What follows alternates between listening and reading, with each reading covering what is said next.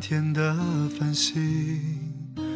城市夜晚，虚伪的光明遮住你的眼睛，连周末的电影也变得不再有趣。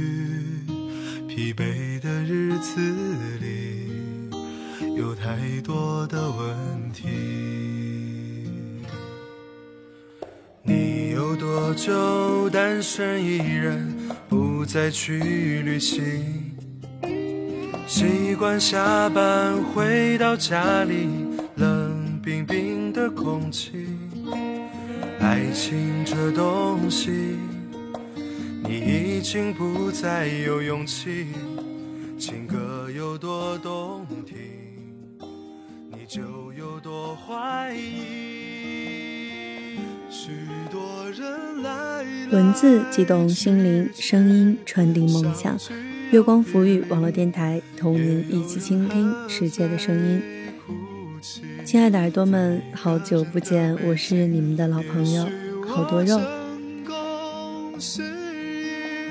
慢慢的老去，能不能让我留下片刻的回忆？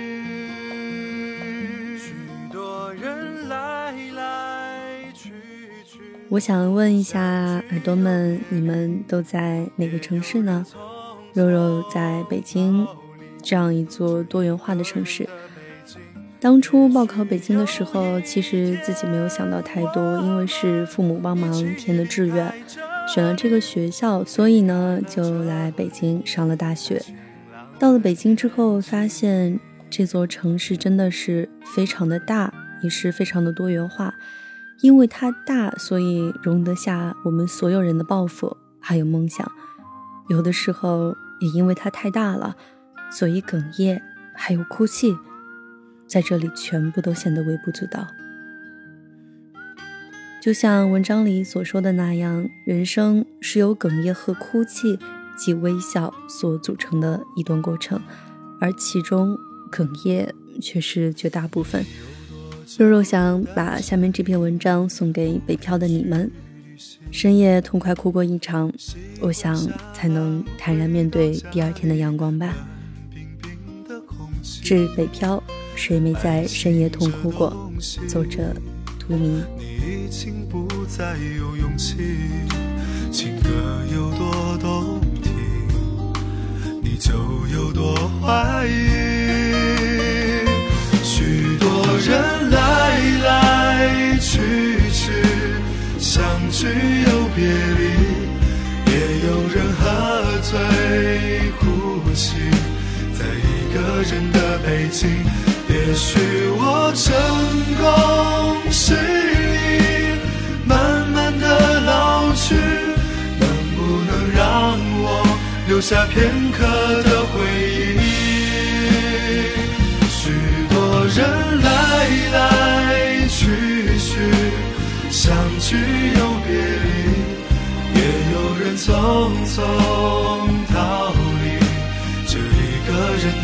也许有一天，我们一起离开这里，离开了这里，在晴朗的天气。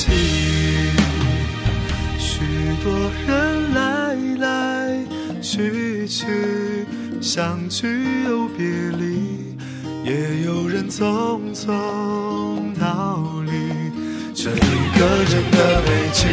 也许有一天，我们一起离开这里，离开了这里，在晴朗的天气。让我拥抱你，在晴朗的天气。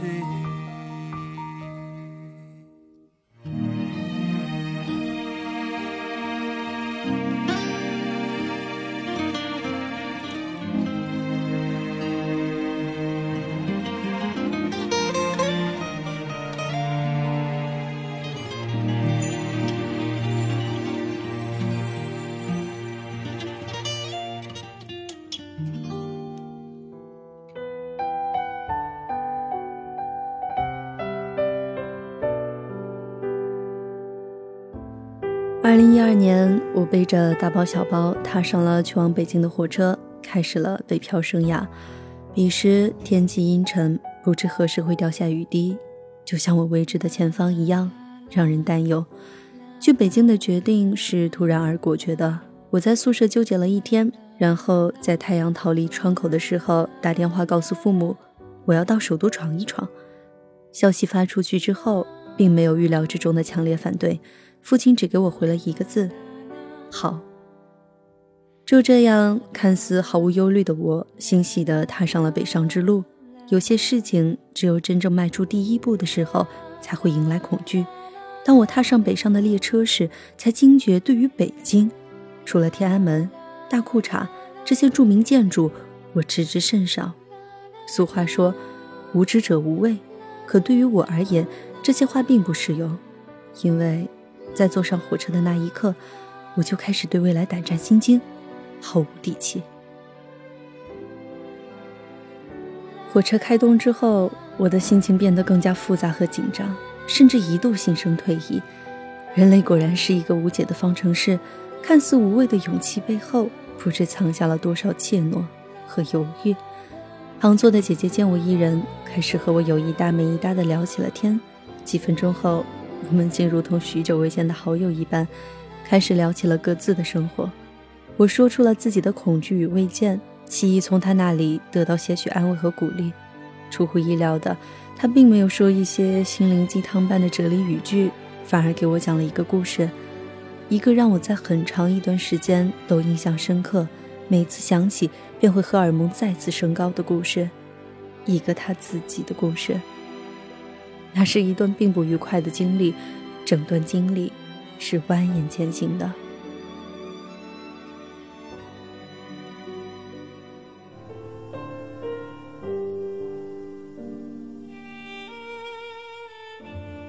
高考中，他因为做错了三道大题，成为家里的罪人，朋友极尽嘲笑，亲戚们也开始暴露自己的毒舌属性，父母当时并没有过多指责。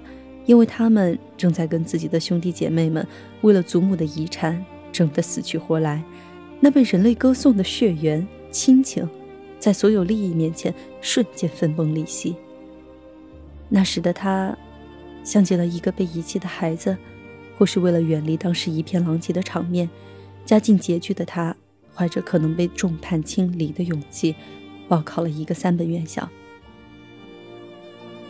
当他怀揣着自己暑假赚的六千块钱踏进学校的时候，他以为一切喧闹终将与自己隔绝，但是事实上，天真的想法只维系了几天便不攻自破。专业老师并不看好这个寡言少语的孩子，因为在他看来，法律专业除了要掌握专业知识之外，利索的嘴皮子也是一名律师出人头地不可缺少的法宝，而这个孩子。显然并没有这方面的天赋。糟糕的情况在不断的蔓延。那段时间，他如同造物者手中的失败品，什么都做不好，注意力像手中的沙子一般，怎么握都握不住。课文理解不了，丧失阅读能力，法律条款、单词，通通在跟他作对，连最简单的问题都会堵住他的嘴。考试就更不用提了，考前总是睡不好觉。刚迈进考场，全身就开始发抖，像个从来没有上过战场的士兵一样。他一直溺在泪水中，从未上岸，深度抑郁，一度心生退学的想法。他深夜给母亲打去电话，想要获取安慰。家人说：“当初你自己做的决定，死都不要死回来。”于是，他只好自己硬撑着。为了防止自己再胡思乱想，他报了八门选修课，把自己的时间填得满满的。为了应付每科超过六千字的论文，他总是第一个跑到食堂去打饭，背日语，背法语，做英语听力，背法律常识。虽然不至于像匡衡一样凿壁偷光，但是只要有光的地方，他都待过。一个追着阳光跑的人。是永远不会输在路上的。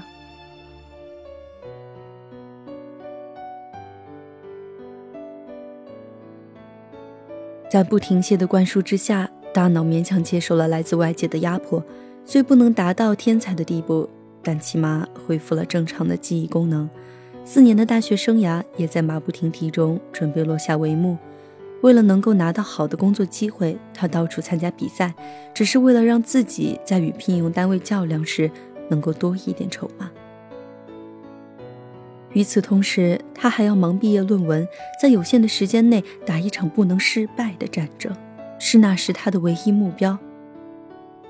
上天果然不会亏待努力的人，他的毕业论文很惊艳，老师甚至生出了让他留校任教的打算，不过还是被他拒绝了。因为他已经进入了当地最著名的一家律师事务所，在刚进入事务所的时候，他过去光鲜的外表再次黯然失色。为了能够追赶同事的步伐，他过上了每天哒哒哒飞速敲打键盘的生活。为了跟进一个案子，他常常整夜都在做准备。等到一切就绪时，晨光也恰好如期而至。如今，他已经成为北京最著名的律师事务所的招牌律师之一。这次他本可坐飞机回京，只是因为贪恋沿途的风景，才会与我相遇。在最难熬的时光，要学会一路狂奔，不要多想，也不要把希望寄托在别人身上。人生来便是要努力的，你可以哭泣，但是不要忘了奔跑。他拍着我的肩膀，身上散发着莲花的香味，清新而让人愉悦。终点站很快到达，天空依然阴沉着，不知下一秒云上染墨，雨滴降落，还是阳光冲破云霄，普照大地。当我与他告别，重新背着沉重的行李阔步向前，我知道，等待我的不一定是美好的未来，但是只有拼一拼。才足够对得起自己。每个人都有一个蜕变的过程，这个过程只能自己咬着牙度过，没人帮忙，没人支持，没人嘘寒问暖。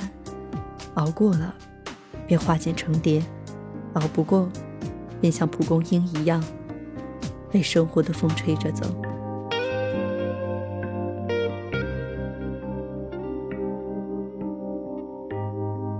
好了。本期节目到这里就结束了。不知道各位耳朵们在自己的城市、自己的生活都上演着什么样的故事呢？如果你想和我分享的话，欢迎关注我的新浪微博“好多肉肉肉”。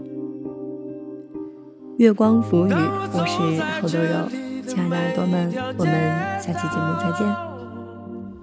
我的心似乎从来都不平静，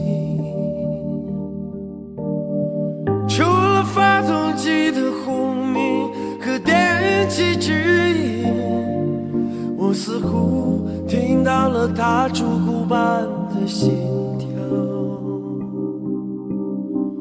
我在这里欢笑，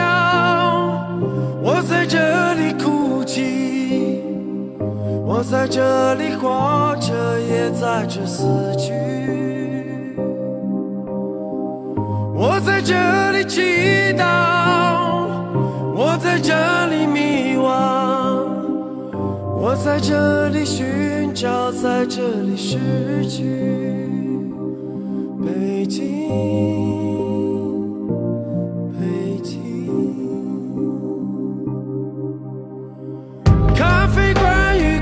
场有三个尖